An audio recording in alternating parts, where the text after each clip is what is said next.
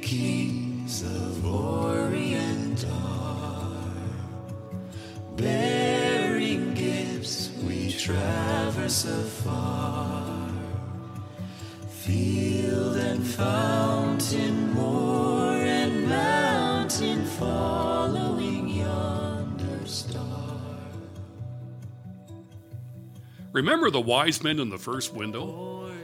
You know the ones who followed the star? They knew that the star was pointing them to a king. Jesus is the king of the world.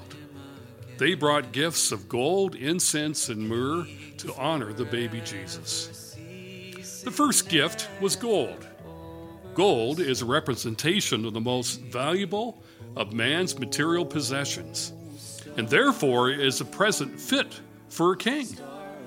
The wise men knew that Jesus was not an ordinary baby.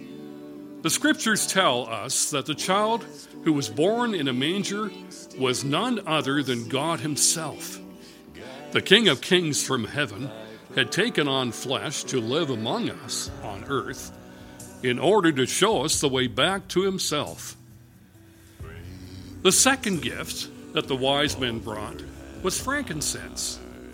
The English word frankincense comes from an old French expression meaning high quality incense.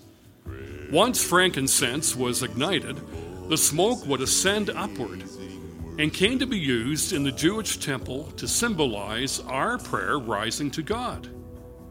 Prayer simply means talking with God and is at the heart of a relationship with God.